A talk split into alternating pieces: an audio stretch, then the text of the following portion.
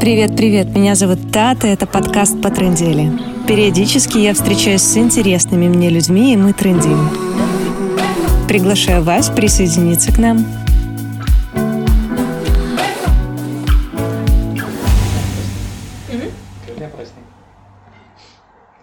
Нет, ну, анкета. Знаете, были такие в в школе?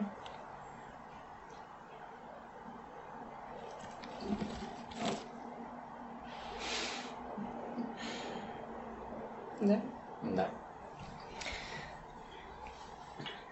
Это мне придется на вы говорить. Как хотите. Уже даже так. Хорошо. Хорошо. Ну что, представьтесь, кто. Расскажите о себе. Так, сразу первый вопрос. Неожиданно. Так, я Коля. Я занимаюсь вином. Скорее, какой-то экономической частью для баров и для ресторанов. Ставлю винные карты. Или просто угождаю каким-то гостям. Как происходит процесс становления карты? С чего он начинается? А, ну, с места начинается. Нужно посмотреть на место, посмотреть на людей, понять, насколько им это все можно, насколько они себе могут это позволить. На людей каких? На собственников Людей, проекта? делают проект, да, Мгм. которые его курируют.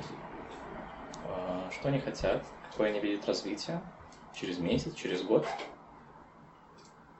А, И насколько легко будет обучать персонал набранный. Это всегда сперва про людей. Сколько им интересна мотивация в сторону вина. Образование или обучение. Приходилось отказываться?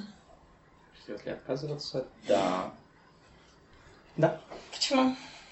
А, приходилось отказываться из-за а, достаточно, достаточно простых э, персонажей, которые просто делали вино, чтобы для этого чтобы заработать на этом. Ну, такая история мне не очень интересна. Еще. Тогда какая интересна? Какая интересная. Интересно то, что у меня была какая-то площадь, э, где я могу развернуться, э, куда-то развиваться, э, привлекать какое-то развитие для гостей э, и зарабатывать на этом для места. От чего зависит э, винная карта, кроме бюджета? Ну, это э, согласовывается с э, кухней, которая там будет. А Чаще всего это не согласовывается с кухней, чаще всего это места, у которых отсутствует какая-либо кухня, это все равно какой-то микро-винный бар, где задача просто напоить гостей и дать им какой-то базовый запрос, а, просто налить вина. Как происходит выбор? Стилистики. Это очень про- просто. Есть э, целые академические теории, целые академические лекции и практики по стилям вина. Их больше десяти. Игристые, крепленные, белые, красные в разных стилистиках. Это все стилистики. Вот, это стиль вина называется. Мгм. Не стилистика, а стиль вина. Мгм. М, Если сейчас прям игристое, оно относится к одной из частей, собственно, игристые вина. Спарклинг или просто пузыри. Отдельный стиль вина. Органическое вино это тоже стилистика вина. Или Не, это не, не. нет? Оно сейчас не относится к какой-то академической части, ни органика, ни биодинамика, ни натуральщина. Это всего лишь сертификация, которая помогает продавать. Все равно то, что многие закладывают под э, стиль органики, э, может перечиться с тем, что закладывается первоначально. Кто-то закладывает просто поддержку минимальных требований для получения сертификата, кто-то воспринимает это просто э, воспринимает это как чистый лайфстайл, а в итоге это для того, чтобы увеличить коммерческие показатели бутылки вина. Откуда Я пришло? посмотрели на часы. Мне пришло сообщение. Это не значит, что я... Хотя, окей, пришло всего 4 минуты. У меня задача раскачаться где-то на час. Откуда пришло органическая биодинамика? Откуда?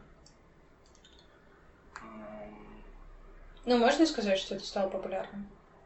Сейчас это стало популярным, но это достаточно длинный маршрут, который происходил со времен э, Второй мировой войны,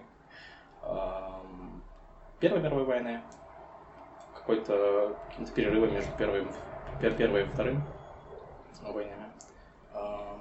Ну, когда землю бомбили, и иногда просто для веселья еще иногда газу пускали в Первой мировой войне.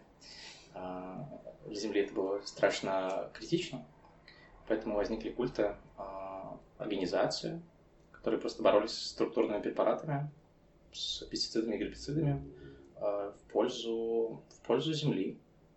Это касается не только вина, это касается любых аграрных промышленностей мира. И что происходило? Происходил отказ от химицидов и структурных препаратов в пользу чего-то без них, в пользу чего-то натурального. Отсюда потом возникает э, история про биодинамику, которая навешивает на себя дополнительные несколько, их 9 препаратов, в том числе, все знают о коровьих рогах, а чем отличается? Минералов. А чем, в чем различие, например, биодинамического вина от органического Биодинамики вина? не бывает без органики. Биодинамика подразумевает привлечение еще нескольких препаратов, плюс э, философия самой лозы и привлечение эзотерических, космических сил. Чаще всего винодел не может рассказать, э, как напрямую это происходит. Э, он просто видит результат и рассказывает э, достаточно односторонне насчет результата. Разница в процессе, да?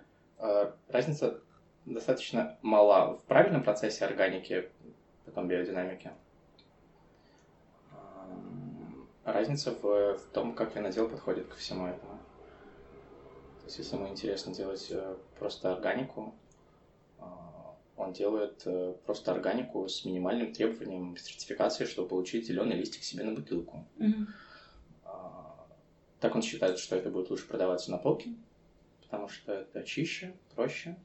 А Биодинамика требует чуть большего, требует создания своей экосистемы, там, привлечения каких-нибудь птичек, которые будут э, жить на винограднике и уничтожать абсолютно э, правильным и рациональным путем каких-нибудь букашек, которые там э, неуместны. То есть биодинамика чище органики. А биодинамика, конечно, будет чище органики. Это абсолютно создание собственной экосистемы. Но опять-таки это касается исключительно виноделия, вино, вино, виноградарства. Виноделие – это немножко другая история. Это не исключает того, что на виноделии не будет лаборатории, которая сможет как-нибудь повлиять и добав- добавлять туда каких-нибудь э, других добавок или искусственных дрожжей, что будет в итоге сказываться на вине. То есть только в Органика и процессе... биодинамика – это исключительно виноградарство. Мгм. Так нечестно. То есть потом может произойти с вином все что угодно. Все равно может происходить все что угодно, поэтому я и сделал такую ремарку, что органика для многих может казаться чем-то одним, а для какого-нибудь винного метра она может казаться абсолютно ничем и всего лишь зеленым листиком, всего лишь лейбочкой. А что, как тогда, где взять, как понять, что вино прям полностью М, прошло естественный процесс? На самом деле все достаточно просто. Нужно просто чекать на, на сайте винодела, ездить к нему в гости, общаться с ним конкретно по делу, смотреть, что у него происходит, залезать к нему куда угодно, в уши, в нос, э, э, ковыряться у него в каждом углу, Допрашивать на детекторе лжи. спрашивать на, хотя бы на тейп-рекордере. Это интересно. Оранжевое вино. Почему оно оранжевое? Откуда? Так, это древняя грузинская технология, которая подразумевает использование таких сосудов, как квевра, Угу. Это такой яйцевидный глиняный сосуд, который закапывают в землю, и туда в скором времени заливают вино вместе с виноградной кожицей. Такой процесс называется мацерацией. Это соприкосновение кожицы с виноградным соком, кожицы винограда с виноградным соком. Чем дольше у них будет контакт, тем более плотным, янтарным, его называют на самом деле янтарным, это не оранжевое вино. Многие производители могут обижаться, когда их называют или оранжевым, или янтарным. Так оно, собственно, происходит. У него получается... У него возникает танин. Это характеристика вина, которая а, присуща красному вину, которая позволяет ему быть гастрономичным, плотным, тяжелым и иметь, собственно, характеристику танина, танинности. Какие еще есть характеристики вина? Ну, стилистика. Что еще? Под стилистикой на самом деле почти все подразумевается. И цвет, и характеристики вина. То есть под, под, под стилями это могут быть легкие красные, средней плотности красные или плотные красные. Вот, например, какой-нибудь бордолино будет непременно под легким красным. А какой-нибудь э, амароне, который делают путем подсушивания э, винограда на подстилках в хорошо проветриваемом помещении, это будет уже плотное красное куда хорошо приходить, например, какому-нибудь мужику, который все время пил э, много водки и внезапно захотел э, приходить на что-то чище. И ему будет уместно перейти на амароны. Если для него это будет немножко дороговато, бить ключом, то это какие-нибудь австралийские ширазы, например, новосветские, плотные, душные и влажные вина. Э, для меня странно, что винная карта не согласовывается с э, кухней. Или, если, принципе... если это ресторан, то непременно будет согласовываться, потому что должны быть проработки, и момент сочетания вина, он должен быть на месте. Но когда у тебя всего лишь винный бар, где первичка – это вино, а вторичка – это какие-нибудь закуски просто для сопровождения, потому что у тебя и простаивает место с холодильниками, его нужно забить какими-нибудь сырым оливками, это все равно будет вторично. И это не отрицает того, что у тебя в карте будут вина, которые ты будешь рекомендовать пить как самостоятельные вина. То есть вина абсолютно медитативное медитативного свойства, что пить самостоятельно. Один бокал, может быть, два бокала. Медитативное значит долго. Эм, это могут быть разные э, вина или одно? Стоит ли вино мешать между собой? На дегустациях обычно происходит совершенно по-разному. Вы пьете абсолютно разные стили, особенно на винных фестивалях, когда у тебя по 150, по 200 производителей, у каждого из них по 6-8 вин, иногда больше. И у тебя в заметках записано производителей 20-30, которые ты хочешь обойти, непременно. Но между ними ты будешь встречать каких-то случайных ребят, которые будут тебя подзывать и давать попробовать. А, тогда некуда деваться. Приходится пить все подряд. Как происходит в баре, нет, гостю уместно предлагать аперитива. Аперитивы какие-нибудь пузыри или какое-нибудь легкое белое вино, редко красное. Иногда красное. Иногда розовое. А, розовое тоже отдельная категория стиля вина. Мы, наверное, за все время обойдем все категории вина. Стиля. А, в качестве аперитива. А затем переходить на что-нибудь основное. Ну, это как с едой. Ты сначала берешь какой-нибудь салат, если у тебя полноценная трапеза застолье, трапезу можно по-разному трактовать. А переходишь в что-нибудь э, холодное, какие-нибудь холодные закуски, и переходишь в какую-нибудь горячую основную историю. Затем, конечно же, может быть десерт. Десерт это тоже отдельный стиль вина, это какие-нибудь крепленные вина. Портвейн, Мадейра, Херес. Из чего во Франции такой баньюлис, на Сицилии делают марсал. Это эм, от чего зависит э, название вина? В основном от сорта винограда, от региона? Простите, как-нибудь Есть у него какие-то составляющие? М-м- Хорошо. очень классно э, правильно читать винную этикетку. Угу. Э, многие просто боятся ее научиться читать. Э, поэтому выбор, скорее всего, будет э, достаточно тяжелым. В худшем случае он будет неправильным. Под чтением винной этикетки подразумевается, что тебе нужно точно прочитать название виноделия, сорт винограда. А, если это бленд, где-нибудь на контратикетке его найти. Контратикетка – это маленькая этикетка, которая клеят импортеры вина. А, типа Гудвайна или Вайнтайма. Какие-нибудь сельпо. А, год. Год непременно. Если не указан год, наверное, стоит не брать чем брать. Ну, скорее всего, будет какая-нибудь недорогая цена, типа 150-100 гривен. А, год, сорт, винодел. Винодел непременно, потому что если виноделу стыдно бросать свое имя на бутылку, то, скорее всего, его стыдно пить. Это прям вот э, та этикетка, которая лицевая или которая сзади? Нет, конечно, она будет на лицо. Все. А, есть отличия. Это регион. натуральные вина. А, натуральные виноделы, скорее всего, будут э, сзади описывать всю эту историю на своей контртикетке, своей контрлейбочке. Не ту, которую будет клеить импортер, а на своей собственной. То есть в каждой бутылке есть Ну, в большинстве у каждой есть передняя этикетка лицевая и задняя этикетка, в которой тоже будет э, более, более подробно продублированная информация о том, что содержится внутри. Возможно найти адекватное вино до, не знаю, какой минимум адекватного вина, окей, по ценнику? Задайте адекватный минимум вина. Я не знаю, ну какое самое дешевое адекватное вино можно взять? Если ты пьешь уже условно третий, четвертый день, то адекватный минимум это может быть что угодно до 10 долларов. Гривна немножко нестабильная, поэтому мы будем говорить таких спалек. До 10 долларов это, скорее всего, может быть даже не винный напиток. То есть у него не будет никаких наложений типа органики, биодинамики, об этом вообще можно забыть. А если и будут, то это будут э, виноделы, которые просто делают это для большого количества. А когда у тебя на винодельне 4000 гектаров, то с трудом верится, что его собирает, виноград собирает вручную, или хотя бы каждой бутылке особо уделяется внимание. И как его собирают тогда? Есть какие-то машины? Собирают абсолютно большим э, трактором э, и, скорее всего, удобряют каким-нибудь вертолетом который просто пролетает по всему винограднику, всему винограднику и распыливает какую-нибудь слизь. Звучит не очень. Распыливает они просто э, химвещество, я просто называю это слизь для того, чтобы усугубить. Выглядит это действительно не очень. Но минимум. Я, я, а, хорошо, да, я потом спрошу. До 10 долларов, э, если ты пьешь третий день, окей потому что абсолютно все равно. И что это может быть, что например? ловить э, печени. Это может быть э, абсолютно новый свет. Доступно и окей 15-20.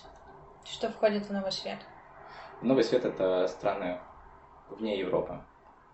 Это какие-нибудь экзотические и новосветские истории, э, где просто все еще дешево, э, дешевая рабочая сила. Украина тоже новый свет? Боюсь, что нет, она входит в состав европейских государств для производства вина. России в том числе. Новая Зеландия, Австралия, Чили, Аргентина, Южная Африка, Америка. В Америке есть вино? Америка делает достаточно выдающиеся вина. Да ладно. Тренд на новосветские вина пришелся на конец 20 века мне кажется, в то время он как раз заменил тренд на натуральные вина. Натуральные вина как раз в то время э, начали производиться. Делались они абсолютно, вернее, маркетинга у них было никакого. Э, их просто делали. Э, и все еще у многих производителей нет ни маркетингового отдела, ни какой-нибудь э, дистрибьюторской базы клиентов в том числе.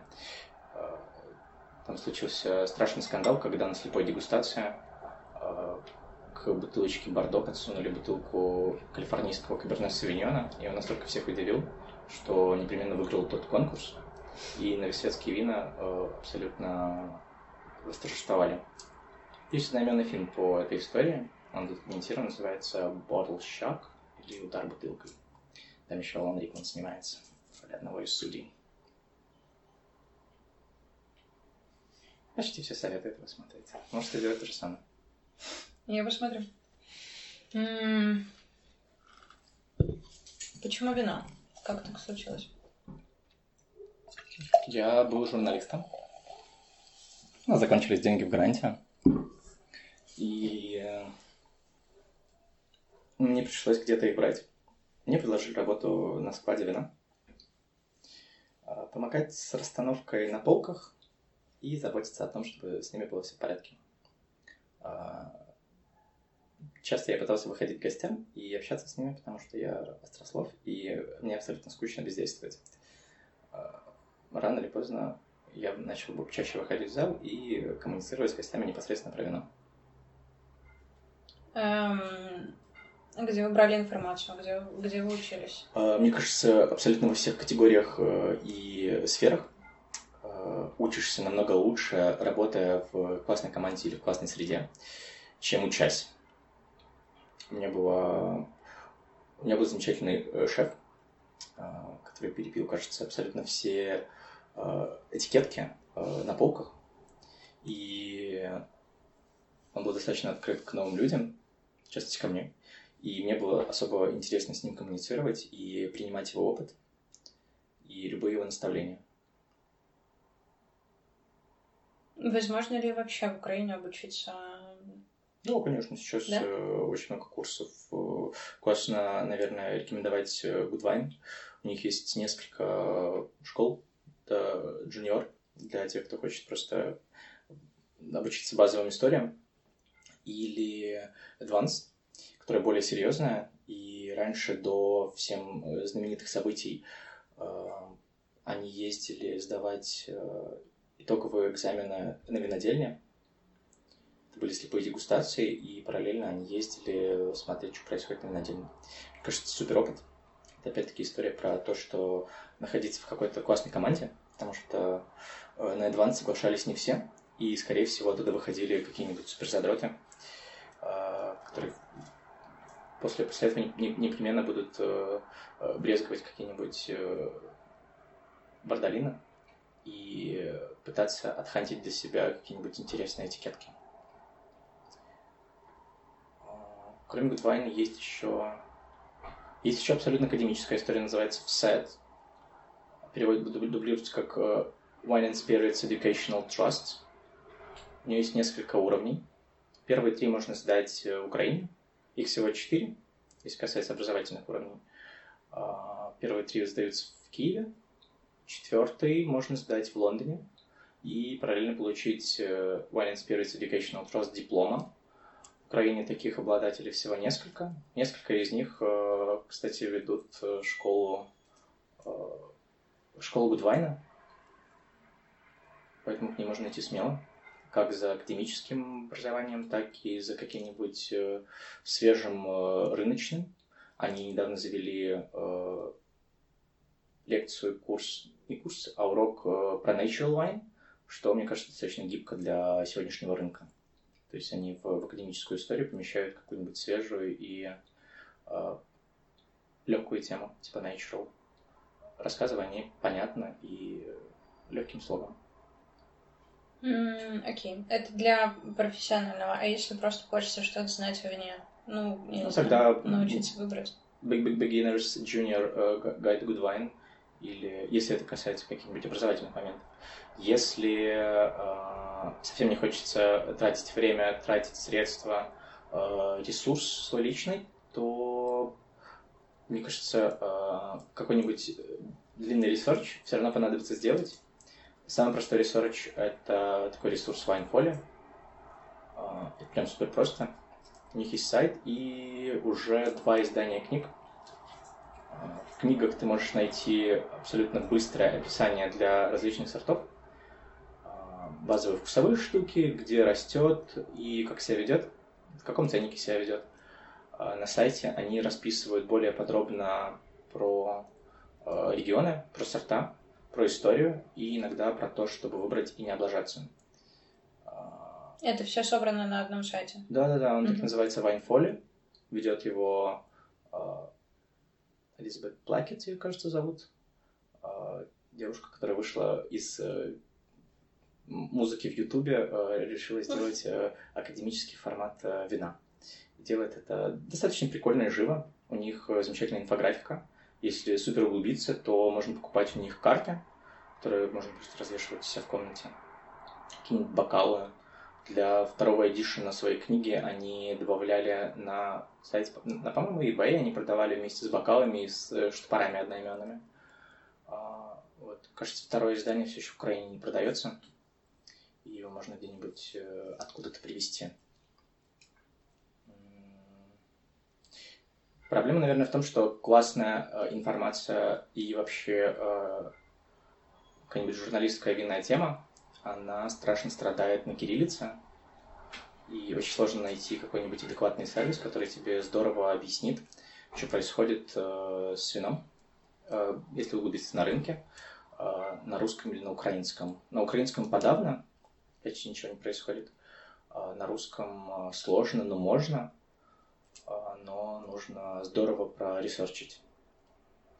В России, кстати, есть э, тоже онлайн-курс они завели онлайн-курс во время карантина. Это школа «Горизонт». Угу. Они же импортер по-моему, единственного большого, наибольшего рюкзака натуральных вин, который дублируется с фестивалем натурального вина. РО, они таки называются РО, Real Authentic Wine. А, может просто поискать у них в Инстаграме, написать и спросить по поводу следующего курса. Называется «Горизонт Wine Studio», кажется. У меня так много вопросов, надо выбрать что-то. Я пока, походу, у меня не появляется, появляется, появляется.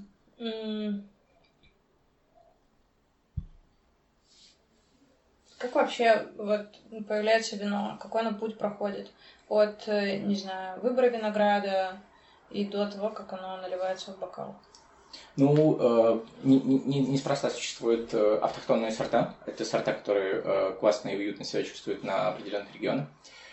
Э, я буду иногда запрашивать какой-то терминологии, но сразу ее дублировать и коммуницировать, как она переводится на понятный язык.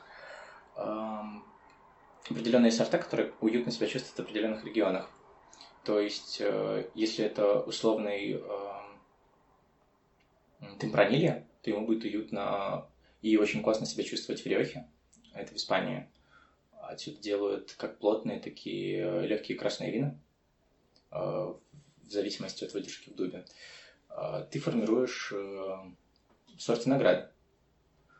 Мне кажется, в каком-то изобразительном моменте очень просто себе представить процесс производства вина, где у тебя абсолютно потрясающие и романтические виноградники, затем э, какой-нибудь э, человек вручную в корзинку все это собирает, потом происходит какая-нибудь э, давка, может, романтически это представляется как давка ногой, и непременно разлив по бутылкам.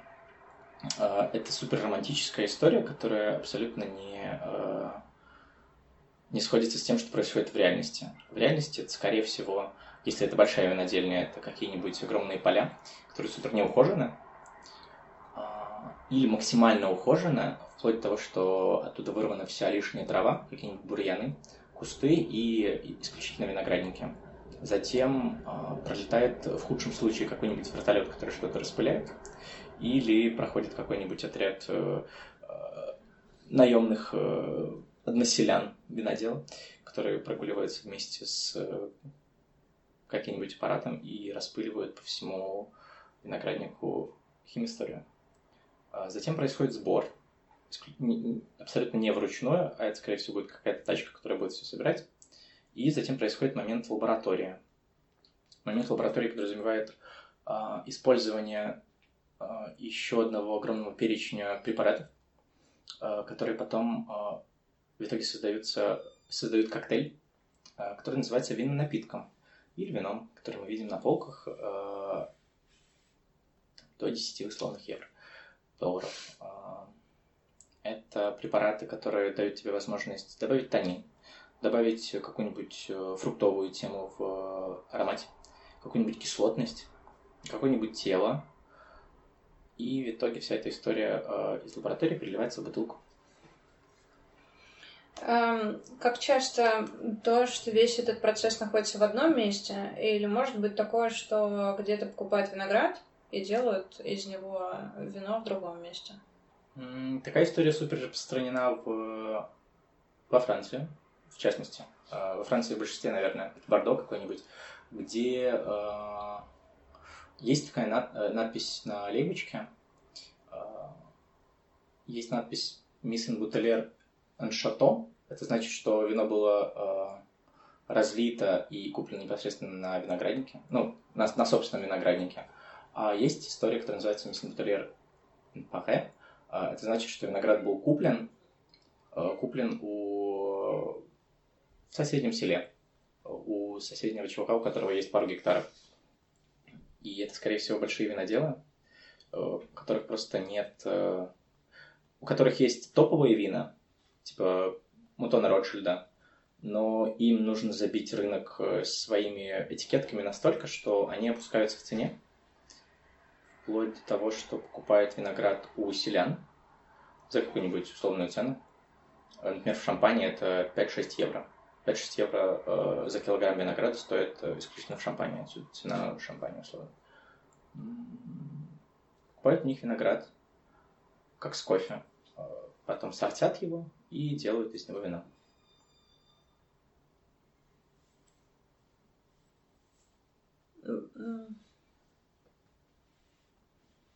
Мне кажется, с этой историей э, мог бы выйти э, теоретически какой-нибудь э, какая-нибудь волна натуральных натуралистов, э, то есть виноделов, которых, которым просто надоело продавать свое вино, и им захотелось сделать что-то индивидуальное.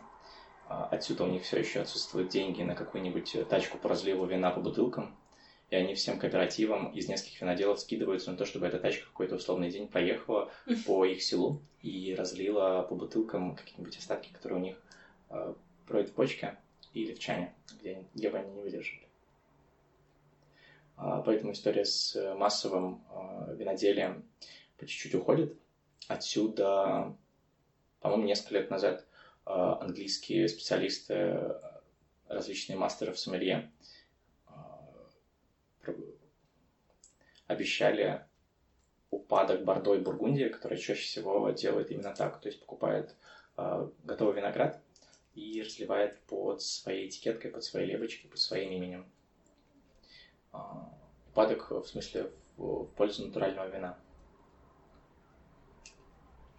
Э, хорошо. Э, вино, я не знаю, я в основном всегда выбираю все равно по картинке, по этикетке, по цвету. Эм... Да, неплохо. Классные, классные этикетки иногда бывают красивыми, иногда бывают дорогими. Бордо Бургундия редко бывает секси и прикольно. Есть такой классный винодел винодельно в Америке называется Синикуанон.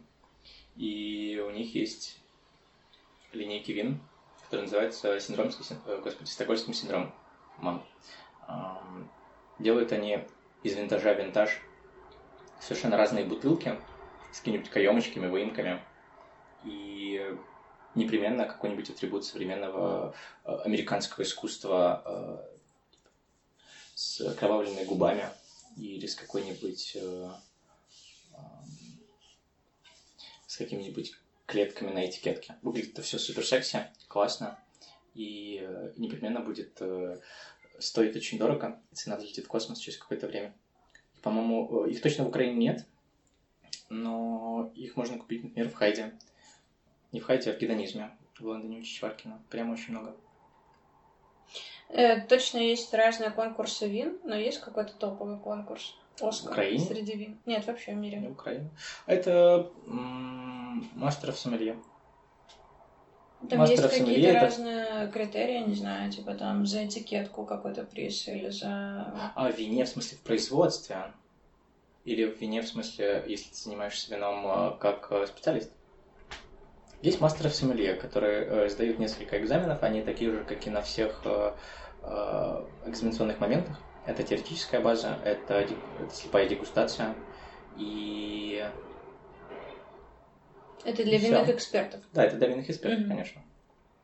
Для винодела э, есть... Э, опять-таки, она может быть коммерческой, и, скорее всего, многие э, виноделы сегодня на нее не обращают внимания. Это э, стабальные оценивающие э, ребята, или издания. Это Роберт Паркер и Джеймс Саклинг, которому кто-то может верить, кто-то может не верить, кто-то может считать, что это субъективно или не субъективно. В общем, по-разному. У Паркера какой-то свой абсолютный американ... американизированный вкус на э, какие-нибудь плотные каберне савиньоны, то есть ему нравится что-нибудь такое мясистое, сочное и, и что-то такое дух... душеподъемное. Саклинг любит всякие тонкие штуки, но многие там считают, что он продажный, например. А, у него есть классный вкус на рибочке, у него есть свой винный бар, и мне кажется, что он достаточно э, субъективен. Ну, оценка вина, она, в принципе, она может быть объективной? Она базируется на критерии. Ее дает не он один, собирается некоторый э, консорциум э, персонажей, которые оценивают вино по цвету, по аромату по вкусу, не оценивая его по этикетке и по цене. Они затем только смотрят на нее, так происходит слепая дегустация. У них есть несколько образцов, и они оценивают э, по качеству. Но, но это уже у нас э, какой-нибудь российский или украинский рынок оценивает по цене качества. Насколько удивительным или похуевшим вино может быть или не может быть. Материться можно или нельзя? Можно. А, насколько важно в вине сам процесс его, не знаю, а, употребления от момента открытия бутылки до того, в какой бокал она будет налита, при какой температуре. Обычный потребитель, он вообще почувствует эту разницу? Она есть или она только для искушенного? А, у меня с этим э, странная история, когда а, на фестивале в Луаре нам пришлось отправиться э, в соседнее, э, в соседнее село, и там женщина продавала старые образцы. Она просто продала вино, потому что не видела в них никакой ценности. Мы нашли какую-то старую бургундию, она сказала, можете ее взять по 10-15 евро и пить здесь пластиковых стаканчиках. Это была офигенная бургундия, которая стоит на самом деле в десятки раз больше, э, которую нужно пить исключительно не так, исключительно где-то в закрытом помещении э, с едой какой-нибудь приятной э, и долго раздумывая. Но так сложилось. А по поводу подачи вина. Да, неспроста многие производители бокалов э, внезапно появились на рынке. Это их парочку больших. Э, есть ридели, они...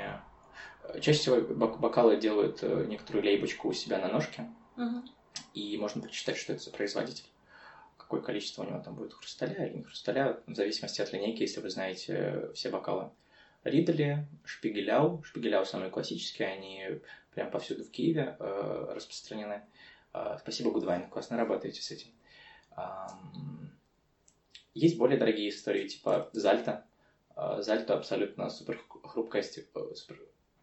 Хрупкое, да? А, я правильно говорю? Да. Окей. Стекло, которое абсолютно гнется в руке. Есть э, смешная история, как у, на ужине у Алина Дюкаса собираются знаменитые шефы или какие-нибудь фудрайтеры, и доказывают или показывают и объясняют друг другу, смотрите, какие классные бокалы Зальта, они абсолютно гнутся в руке. Вот один из них э, просто на виду э, гнет э, бокал перед другим, а бокал взрывается и забрызгивает соседа, к сожалению, белым вином.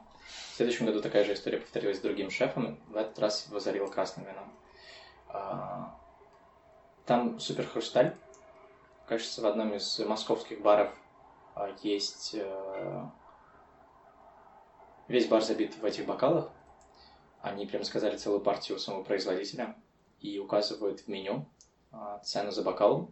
Такой хрусталь просто не может быть дешевым, и он стоит у них, они продают по себестоимости, если он разбился, типа 27-26 евро. Он бьется, наверное, через раз. Бьется он хаотично, так как этот хрусталь очень тонкий, и ты можешь его чуть-чуть надломить, но он может разбиться у следующего гостя в руках. А в чем То есть, его... Это хаотичная история. Его ты его даже когда делаешь аэрацию бокалом, ты можешь заметить, как он будет гнуться. У него супер тонкая ножка.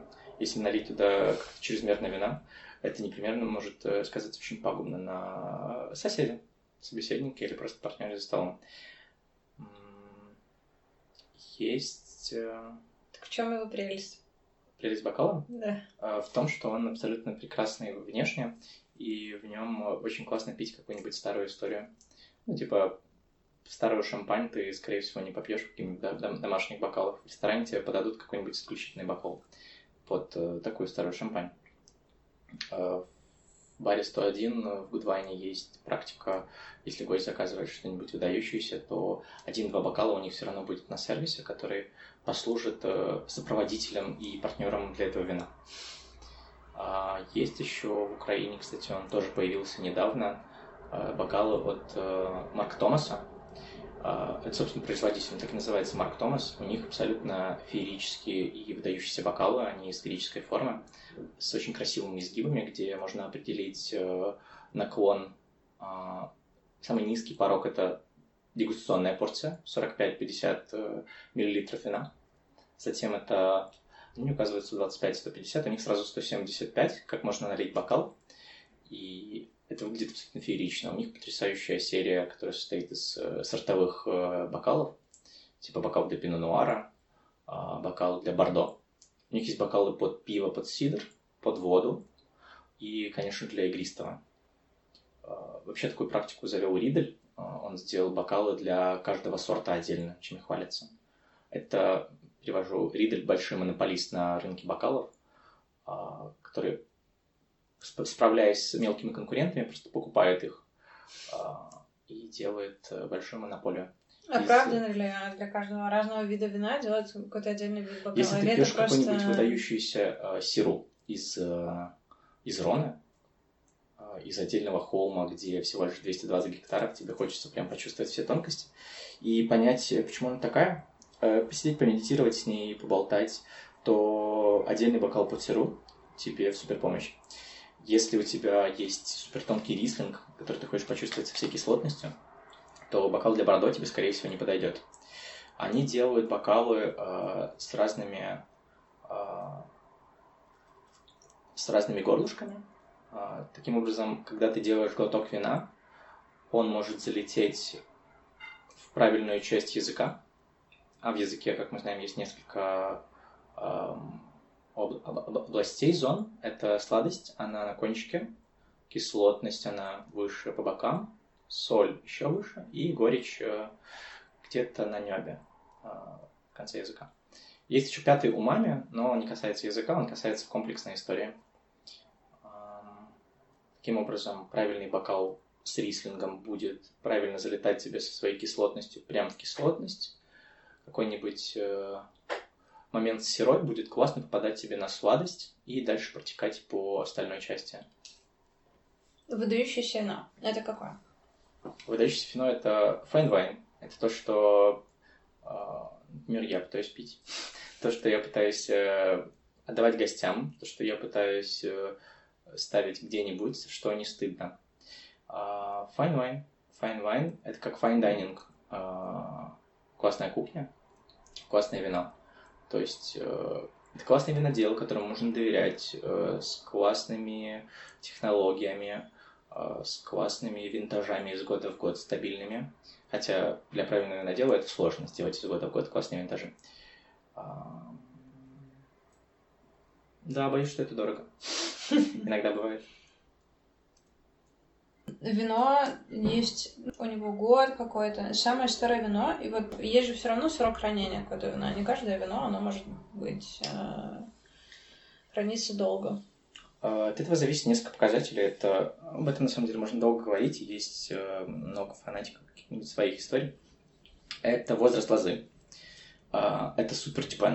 Например, э, старые лозы на холмах Приората, а это бывшие вулканические почвы в Испании.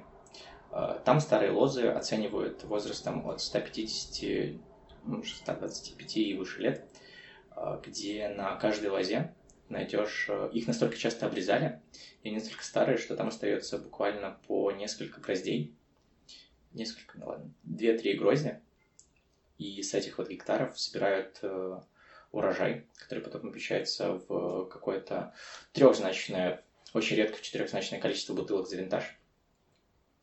А, приорат очень неправильно, такой приорат очень неправильно пить супер молодым. У него суперсногсшибательное старение – он э, очень здорово себя чувствует через 10, 20, 30 лет, иногда даже больше. У него классно проявляются третичные ароматы. Есть первичка, есть вторичка, есть третичка. Они же первичные, вторичные и третичные. Первичные отвечают за какие-нибудь, какие-нибудь легкие э, у белого, например, цветочные, иногда какие-нибудь цитрусовые оттенки. Вторичка придается такой технологии, как выдержка в дубе. Отсюда проявляется какая-нибудь маслянистость, например, в новосветском шардоне, например, калифорнийском. И третичка – это выдержка в бутылке. Она может развиваться вплоть до какого-нибудь э, дерева, хлеба, э, если это белое вино, э, какой-нибудь старой сдобы, очень вкусный, какой-нибудь галета классный. В красном вине она может доходить до очень глубокой какой-то деревенской глуши, то есть это не просто какой-нибудь э, неубранный конский момент или коровье стойло. Это супер глушь-глушь э, с каким-нибудь деревом обязательно, может даже обугленным и выше. Э, в шампанском это, это уже абсолютно не про пузыри. Чем старше шампань, тем э, моменты пузырей уходят на нет, и вперед становится вино, которое делали, которое виницировали, э, уделяли внимание, виницировали, производили вино, собственно, первичное для шампанского. Пузыри уходят на нет, и остается вот эта вот круассановая грибная юшка. К сожалению, винтажная шампань – это абсолютный билет в один конец, в такую страну мультипульти, с которой редко возвращаются куда-то в обычные игристые. Почему? А, это супер вкусно, и это один из стилей вина, где можно найти этот момент умами, причем очень быстро сразу. Вот так с полпинка ты его находишь, ты в нем остаешься, ты в нем медитируешь и получаешь абсолютно все удовольствия мира, которые можешь получить. В чем разница в игристых винах? Ну, есть в технологии, в технологии, наверное, две, две академически важные. Это классический метод шарма, как делают просека, как делают кава, например. А, классическим а, вторичное ферментирование. Сперва сделают вино, его винифицируют, затем зальют его в бутылку, добавят тиражный ликер и будут выдерживать в каждой бутылке отдельно под наклоном 45 градусов. А, периодически винодел будет спускаться в подвал, чтобы прокручивать бутылку. Чаще это будут большие производители игристых, которые будут покупать огромные жиропалеты, которые будут сами крутиться. Таким образом, чем дольше в месяцах а, будет выдерживаться игристое вино, тем оно будет комплексным, более комплексным, тяжелым, а, структурированным и классным. А, просека делается чуть иначе. Это супер дешевая технология, когда винифицированный, винифицированный напиток, типа вина, заливают в в стальные чаны. Они называются на деле картофоры. И вся вторичная ферментация, то есть соприкосновение с тиражным ликером происходит там. Затем все это разливается по бутылкам. Сухое, полусухое, полусладкое, от чего это зависит? От количества сахара? Depends. Да, конечно, прежде всего это количество сахара. Сладкое может быть несколькими путями. Это может быть э, супер дешево, как э, в моменты, прости господи, Советского Союза, а, просто добавлением сахара, угу. вплоть до нескольких моментов. Типа в новом свете называют late harvest, который недорогой, но он окей, он натуральный, просто виноград собирают дольше, он набирает в себя максимально, насколько возможно, больше сладости, и из него экстрагируют сладкую историю. А, это может быть э, очень тяжелый и утомительный процесс для винограда. Он называется ice wine. А, такой виноград собирают при первых заморозках а, в какой-нибудь Германии. Германии, Канаде, Австрии. Mm-hmm. Его собирают в каком-нибудь декабре или позднем ноябре. И в какой-то момент, э, когда пик э, температуры достиг своего э, апогея, на винодельне бьют кого-кого, и все незамедлительно выбегают собирать виноград. Затем всю эту замороженную историю они погружают в чаны вместе с, с этим самым льдом а, виноград уже почти заизюмленный а, какое-то время винифицируется, и из этого мы получаем суперэликсир, а, объем которого не так много, и поэтому его разливают в бутылочках 0,3, иногда 0,5, и подают. Это айсвайн. Это айсвайн. Угу. Есть еще э, такой стиль на Северной Италии, называется пассимента. Из него делают э, известные мароны полнотелые и рычота. Это полусухие и полусладкие соответственно. Их э, погружают, собранный виноград погружают на подстилки э, сеном в хорошо кондиционированных местах. Они там, происходят, они там проводят какое-то время, чуть подсушиваются, и из них выдавливают уже более сладкий сок. Есть какая-то самая странная, не знаю, технология производства вина? Мне кажется, все технологии достаточно странные для какого-нибудь определенного типа. Например, во Франции редко очень догадываются, что в Италии делают вино. Ты говоришь обратное, они очень удивляются. Они его не пьют? Они пьют только французское? Франция просто слишком много вина, чтобы пить еще какое-нибудь другое. Очень редко можно найти какое-нибудь итальянское или что-нибудь еще соседствующее вино в, во Франции, если это не специализированный магазинчик на чем-нибудь. Мне доводилось находить, греческий э, магазинчик с греческими всякими штуками, типа меза, и, э, и вином оттуда же. Кстати, был неплохой выбор. Есть азиатское вино, оно вообще существует? А, по-моему, сейчас делают в Японии, в Китае. А, делают, делают из каких-нибудь автохтонных сортов, они даже подвешивают лозы немножко иначе. Но оно все еще не пришло сюда, и мне кажется, что на рынке оно еще не позиционирует себя как nice, как э, окей или как э, какая-нибудь вкусная история. Мне кажется, в азиатских странах э, рынок вина, он супер большой, и все это тоже может выпиваться непосредственно внутри. А, например, Азия один из самых больших потребителей Бордо, дорогого Бордо Бургундия. И туда много чего отправляют непосредственно с винодельни. Мне кажется, что все выпивается внутри там. все тамошнее. Не хватает. Что можно сказать о украинском вине? Оно существует? Да, делают. Есть парочку регионов. Есть э, парочку неплохих виноделин. Они все очень просто представлены на рынке, в локальных магазинах под домом. В Сельпо, например. И какой-то где-нибудь не представлены на самом деле. Можно ли их пить? Да, их можно пить. Они окей. Они подтверждают какую-нибудь локальную историю. Есть э, абсолютно локальный э, автохтон Украины, называется. Их парочку, но красный, самый известный, это одесская черная. Э, в каких-нибудь типичных проявлениях он пахнет абсолютно локальной украинской историей, типа свеклой, каким-нибудь борщом. Сложно ли это пить? Мне кажется, мне сложно это пить какому-нибудь условному патриоту. Мне кажется, будет это несложно пить легко на День независимости, мне кажется, большое количество бывается именно тогда. Ну, есть что-то хорошее украинское? А, есть хорошее украинское, но, опять-таки, оно иногда взлетает в космос а, по цене из винтажа винтаж. Но не потому, что он классный или не классный. Он, скорее всего, не очень адекватно и не очень адекватно оценен. И часто взлетает э, в космос просто так, потому что предыдущие винтажи очень быстро разбираются. А, есть такие истории.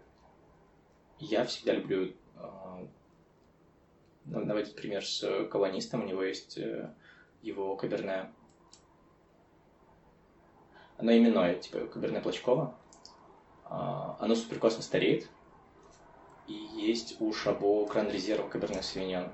Это очень крутой э, новосветский стиль типа Южной Африки э, с какой-нибудь шоколадкой с каким-нибудь э, тостами и каким-нибудь ежевичным э, вареньем.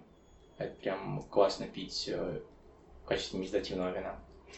Прям плотно, сложно и классно этим заканчивать всю эту трапезу. А еще вопросы будут? Да. Я буду как?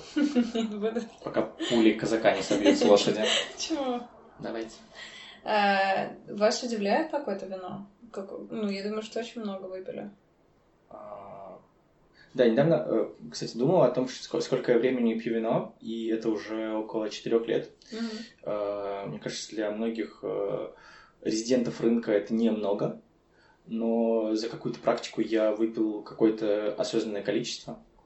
Многие из них я прям с, с первого дня мне хотелось их пробовать, понимать, в чем разница, рассказывать о них друзьям, пить вместе с ними устраивать какие-нибудь тейстинги просто вокруг каких-нибудь бутылок, просто вместе скидываться на самом деле, а не тейстинги это называлось. И так я перепил, например, почти весь портфель э, импортера, где я работал. У него были классные отменные виноделы, которые прям хотелось пить подолгу, и э, которые были оценены прям здорово.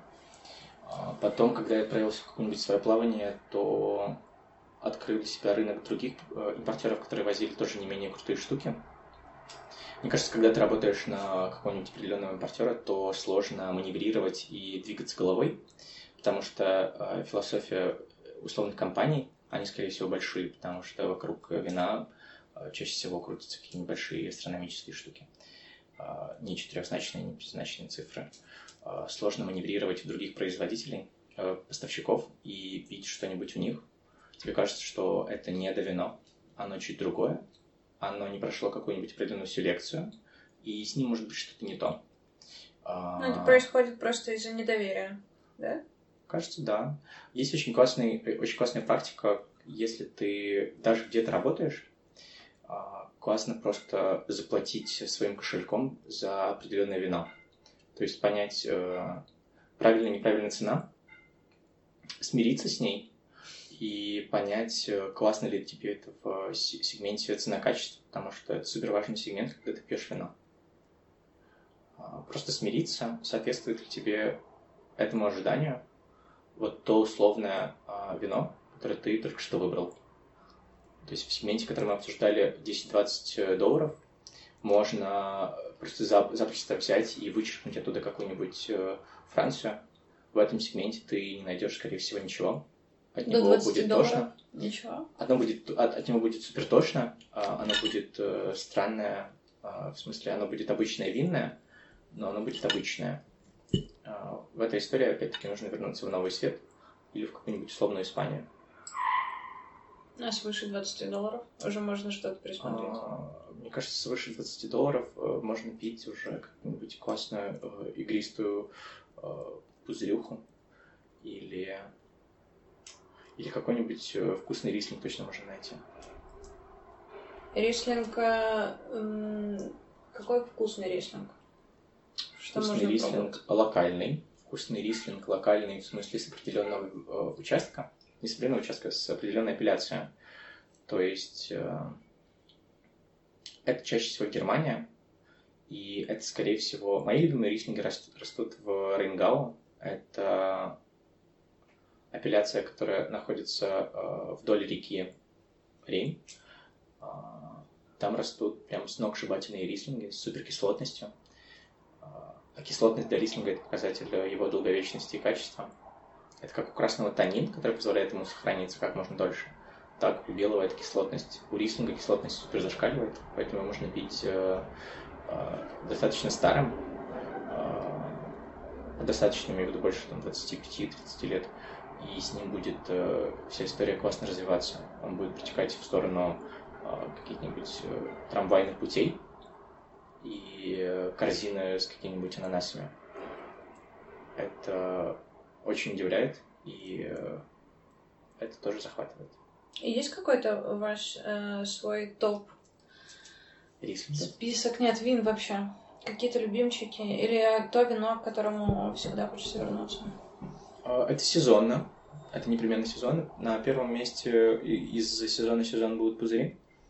Будут просто любые игристые штуки, э, кроме просека. Просека просто терпеть не могу за его очевидно яблочно-грушевую историю, иногда лимонную. Не, не вижу разницы между тем, чтобы попить просека какой-нибудь э, воды с лимоном.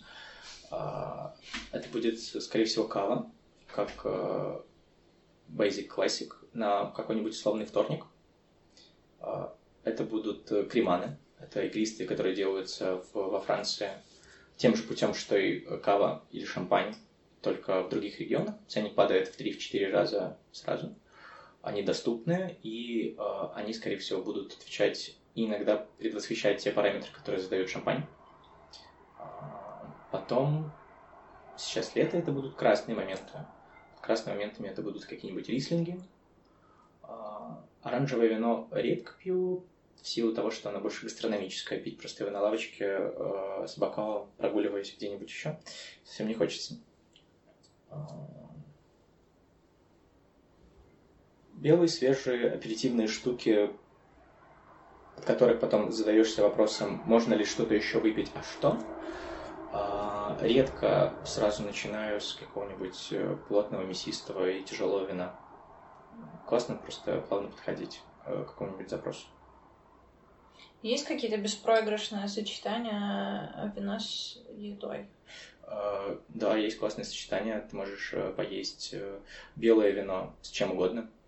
Ты можешь поесть э, красное вино с тоже чем угодно. На самом деле никаких правил нет. Правил и то есть то, что красное подходит больше к мясу, белое больше к рыбе. Это все в голове, это все держится только там, и тебе так кажется, потому что ты это прочитал на каком-нибудь форуме, это где чуваки собрали, топили за такую вот историю и собрал кучу лайков, и тебе кажется, что если там много лайков, и все об этом говорят, mm. все это обсуждают, то это истина и едино.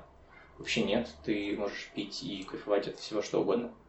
Так, например, создалось абсолютно случайно и очень занимательное сочетание в вине и еде, как сатерн. Это сладкое вино, которое собирают из заболевшего батритизированного винограда в Бордо, в такой апелляции, как сатерн, и фуагра, или с распрессией. Угу. А самое неожиданное сочетание какое-то? Сейчас скажу. А, самое неожиданное сочетание это это картошка фри и любое игристое, кроме просека. Можно прям макать? Можно прям как печеньку разма... раз... размакать. Это очень вкусно и очень э, вдохновляет. А куда в Киеве пойти выпить вина? Вот прям пойти и не смотреть, не выбирать, не задумываться, ни хера вот я не понимаю в вине. Я приду туда, и будет все хорошо. Э, смотри, что ты хочешь. Мне кажется, в Киеве какого-нибудь момента fine dine а, куда ты после пробежки в шортах сможешь зайти, прям нет. Ну, может, в каких-нибудь э, исключительных местах на... Э, не скажу, на каком районе. Э, можно таких найти, но, скорее всего, нет.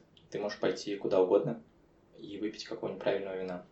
Мне кажется, правильное вино э, в баре можно оценивать по абсолютно э, показателю, есть ли у них э, вообще холодное игристое. Если нет холодного игристого, можно просто разворачиваться и идите, господи, куда хотите.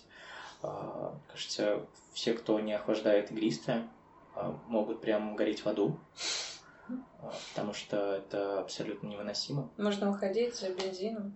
Можно уходить просто и никогда не возвращаться в то, в тот район можно один раз вернуться и э, посмеяться. А, да, мне кажется, супер показатели, если они, у них есть холодные игристые, прямо на баре ты спрашиваешь, можно ли холодного игристого. А, тебе отвечают нет, а нет и... Куда пойти? Смотря что хотеть. Но если поужинать и поесть, то мне кажется, Vino e Cucina классно с этим справляются. Они могут казаться чуть академичными, э, ну, в смысле, с правильной подачей, с fine dine ом. Вообще нет. Ну, типа, у них э, классная винная карта, абсолютно разумная. У них э, супершеф э, Сомелье, который делает э, классную селекцию и открыт к натуральным историям. Пусть они будут чуть с дефектом, чуть без дефекта. Э, у них классная селекция, классная еда, классное расположение – и там можно абсолютно просто усесться. Если... Если просто выпить вина. Если просто выпить вина, то какой-нибудь случайный бар на районе вину. А, мне кажется, винбар классно с этим справляется, просто выпить вина. Если попасть на правильную смену правильному человеку, а, он точно будет знать, что бы ты хотел выпить. Он с тобой прокоммуницирует буквально в двух, в двух-трех предложениях и поймет, что тебе нужно. В лучшем случае тебе поставят еще тарелку хлеба на стол и напоит водой. Какие вопросы задать человеку, чтобы понять, ну, какие вопросы вы задаете человеку, чтобы понять, какое вино ему принести? А что есть? Что-что? А что есть? Что есть? В плане? Ну, вот ты приходишь в бар, э, садишься за барную, э, коммуницируя с, э, барист, с барменом баристой, если это кафе, винная лавка, или садишься за стол и спрашиваешь, что ты можешь выпить а тут ты сразу можешь, сразу можешь понять, э, пытаются ли тебе напарить, навалить, или пытаются с тобой прокоммуницировать и э, коммуницировать в последующем как гостя, потенциального гостя, потенциального гостя, э, с которым можно будет общаться подолгу. Если ты спрашиваешь, что есть, и на ответ ты получаешь и на ответ тебе тыкают винную карту с позиции, которая будет стоить больше 10-15 долларов за бокал, то тоже можно смело разворачиваться и уходить, потому что от такой позиции ты не будешь не ожидать какой-нибудь оперативной истории. У тебя не спросили, а, пил ли ты что-то до этого, а, хочешь ли ты что-то еще выпить, или хочешь ли ты вообще сейчас выпить бокал с едой. А, просто попытаюсь напалить. А что вы спрашиваете у гостя? Что я спрашиваю гостей? Хочешь ли он пузыри сначала? Если он не хочет холодных пузырей, все, он может уходить. А, если он, если он не хочет холодных пузырей, то э, я открываю перед ним винную карту и рассказываю абсолютно все по позициям, по стилистике, по винной карте, как мы все это сделали. э, в двух-трех предложениях, чтобы быстро дать ему все водные, э, всю матчасть, как он может э, выбрать, с какой ценового сегмента может посмотреть, выбрать, и э, что бы ему на самом деле хотелось. Я не даю задачу что-нибудь напарить или что-нибудь восхвалить. Мне кажется, э, восхваление это супер э, не классная история для всех в любых сферах, в том числе для вина. Очень не классно оценивать вино субъективно перед гостем. А, классно просто рассказать, что у тебя есть из ассортимента в таком случае, если гость, например, не захотел пузыри. Классно просто рассказать все, что тебя происходит в винной карте, какие штуки у тебя есть, какие особенности у тебя есть. Например, э, если ты активно работаешь с, с половинками, а, с бутылочками 0,375, тоже классно это прокоммуницировать, потому что он может ждать сейчас э, другого человека, и они могут сейчас заключать э, пакт какой-нибудь классной финансовой сделки и отметить ее какой-нибудь полубутылочкой шампанского. Это супер. А, но если ты сразу пытаешься однобоко а, напарить какую-нибудь определенную позицию, которую тебе нужно слить, не списать в конце смены, то отсюда тоже можно смело уходить или не возвращаться к этому человеку. Расскажите о себе. Что вы читаете сейчас? Прямо сейчас. Только что дочитал э, вторые мемуары э, Том Крагоцкого. Только что неделю назад. А что из любимого есть? Из любимого чего? Из книг? Я очень долгое время провел в обнимку с э, русской литературой. Это было все от, э, от очень плохих годов э, Тургенева типа Муму до каких-нибудь лучших абсолютно великолепных историй типа писем Льва Николаевича Толстого, когда он писал еще свои фейковые дневники. Потом в какой-то момент, э, когда ему стукнуло за 60, он написал э, дневник, который написал мой настоящий дневник. А, мне кажется, все между этими историями, все моменты э, соперничества Достоевского и Толстого на журнальных полосах журнала «Заря», которые выходили абсолютно как Netflix, эпизодично и по главам, до главных русских вопросов. Кто виноват, что делать? Вы кем-то мечтали стать в детстве?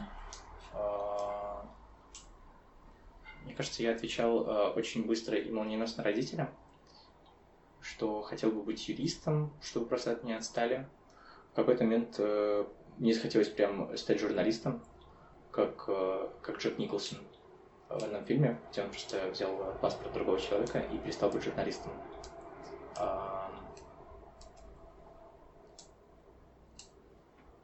Мне кажется, журналистами хотел стать. И все еще, может быть, хочу. Ну, вы же были. Многие, кто меня знает, знают, что я занимаюсь вином, но многие, кто знает меня очень хорошо, знают, что я еще обращаюсь с текстом хоть как-нибудь. Или э, иногда ругаюсь за текст. Фильм, который хочется пересматривать. Все время? Да. Может, сезонно. Это, это depends. Э, если это какая-нибудь э, очень дождливая весна, точно фиксирую для себя формат Форда и фильм «Одинокий мужчина» с Колином Фертом. Он просто очень трогательный. Э, иногда это может быть какая-нибудь совсем пошлая похмельная тема, типа «Ромовый дневник Джонни Деппом». Он прикольный, он прогулочный, и он похмельно очень классный. Если... Из последнего мне очень понравился последний министр э, российский. Про министра, который э, внезапно... От, про, про, про отставного мэра, который внезапно стал министром в Министерстве перспективного планирования э, вымышленной России э, сегодняшнего. Как проходит ваш обычный день? А, как только открылись бассейны, я с удовольствием отправляюсь в похмельном или не похмельном состоянии каждое утро. Просто окунуться, нырнуть, э, пернуть э, и сделать э, какой-нибудь марш-бросок до километра, может, двух. Затем я с удовольствием отправляюсь в баню. Мне кажется, если у тебя абсолютно похмельное состояние, то есть несколько путей, чтобы из него выйти прям очень быстро и направить себя в продуктивную часть это классно отдохнуть, это самый затратный по времени э, выход, в смысле классно поспать. А, можно очень жирно поесть, в смысле съесть пару бургеров, но затем ты непременно захочешь отдохнуть. И это опять очень затратный вариант по времени. А, есть очень сложный путь, но он очень быстрый. Это какой-нибудь классный спорт. А, прям так, чтобы очень классно пропотеть. А, и понять, что если ты потеешь, то ты наконец существуешь.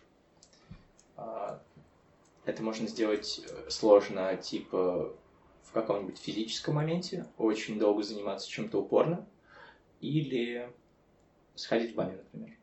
Это классно трезвеет. А это если про историю про суперутро. Затем я отправляюсь на последнее время один из своих проектов, пытаюсь там завтракать и обсуждаю какие-нибудь детали для того, чтобы заключить э, финальную винную историю в этом месте. Затем отправляюсь в другой винный проект, где э, смотрю, все ли в порядке с винной картой, все ли э, на месте, не нужно ли чего добавить. Если вопросы у кого-нибудь из персонала, я на них отвечаю, даю э, достаточно определенную э, базу. Иногда дописываю собственноручно то, что нужно просто дописать в карте, э, чтобы было понятно для гостя или для персонала. А затем отправляюсь э, домой для того, чтобы ответить на все имейлы и сообщения для своих клиентов, которые просто мне периодически заказывают вино.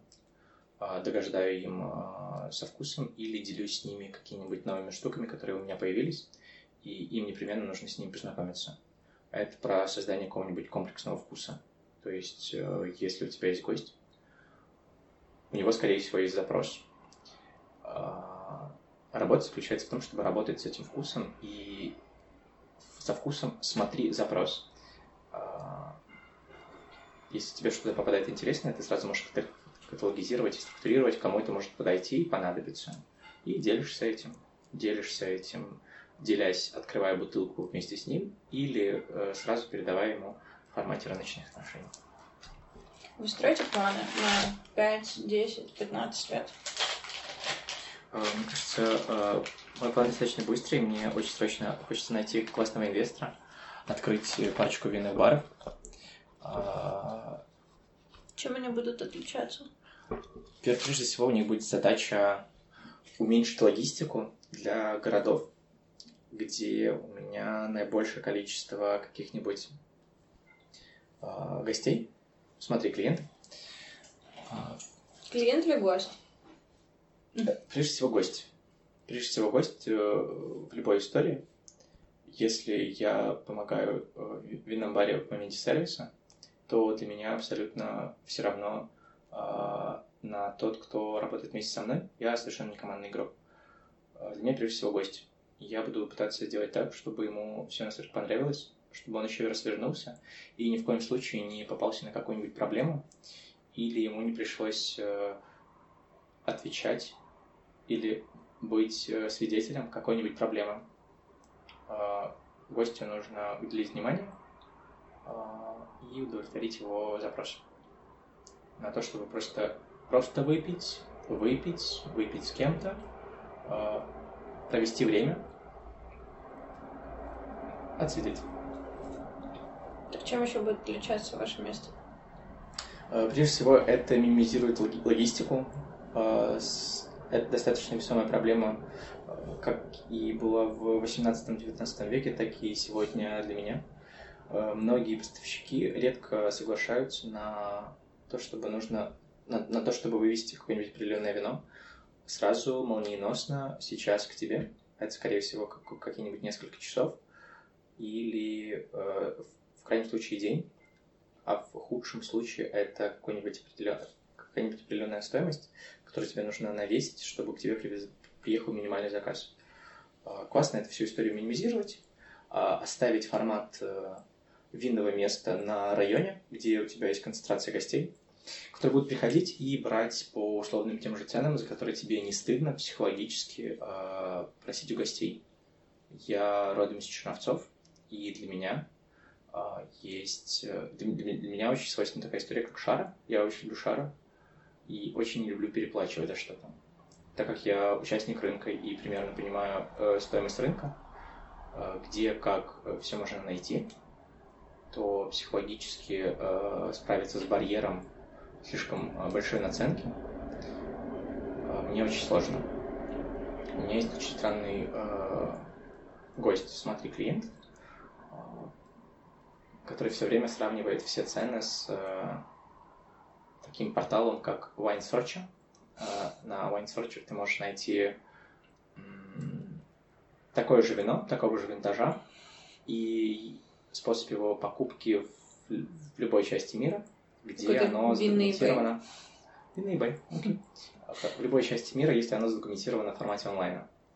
И периодически, когда им отправляют какие-нибудь редкие штуки, которые вот ты прямо здесь, в этой части Европы, больше нигде не найдешь дешевле, даже от самого производителя, он э, все равно мне отправляет скриншот про то, что такое вино можно купить на 150, а цена вопроса 9 тысяч гривен, на 150 гривен дешевле, при условии, если ты берешь кейс, кейс это 6 бутылок в Лондоне, без НДС, а НДС состоит там из очень больших процентов. Ему так легче живется, почему он это делает? Мне кажется, есть тоска такая у человека. Какая ваша мечта? А, Моя мечта сейчас абсолютно перекликается с моими задачами. Это открыть абсолютно э, понятный и абсолютный винный бар в нескольких точках. Э, Две из этих точек планируется в Украине. Это Киев и это маленький уездной город Черновцы, где винная история абсолютно не развита, и поэтому мне нужен настолько стабильный а, поток. Смотри, инвестор, а, чтобы справиться с ожиданием, образованием а, гостя. Если не в Украине, то где еще? В Париже.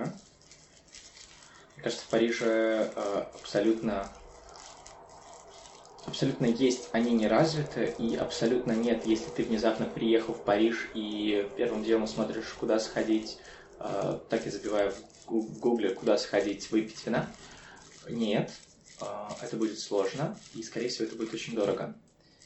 А, Один раз я наткнулся на совершенно зам- замечательный э, винный магазин. Я, он абсолютно никак не позиционировал себя как винный, вин- винный бар.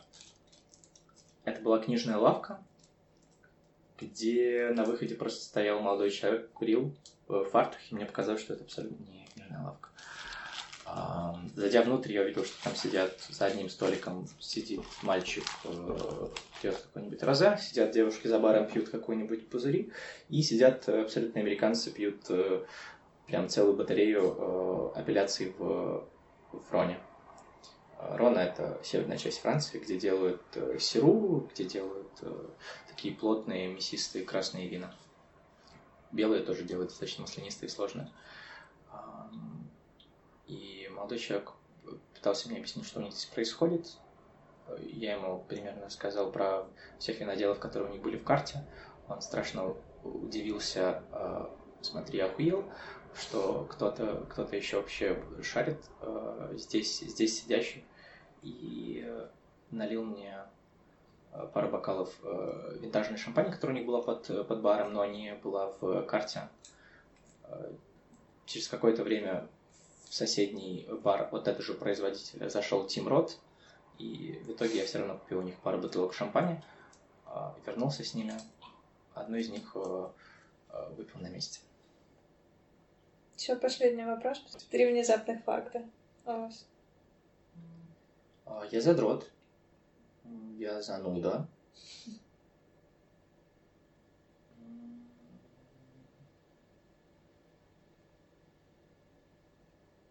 Мне кажется, я знаю, как э, должен выглядеть идеальный мир. Утопия. Да, Утопия по Николаю. Утопия, дистопия.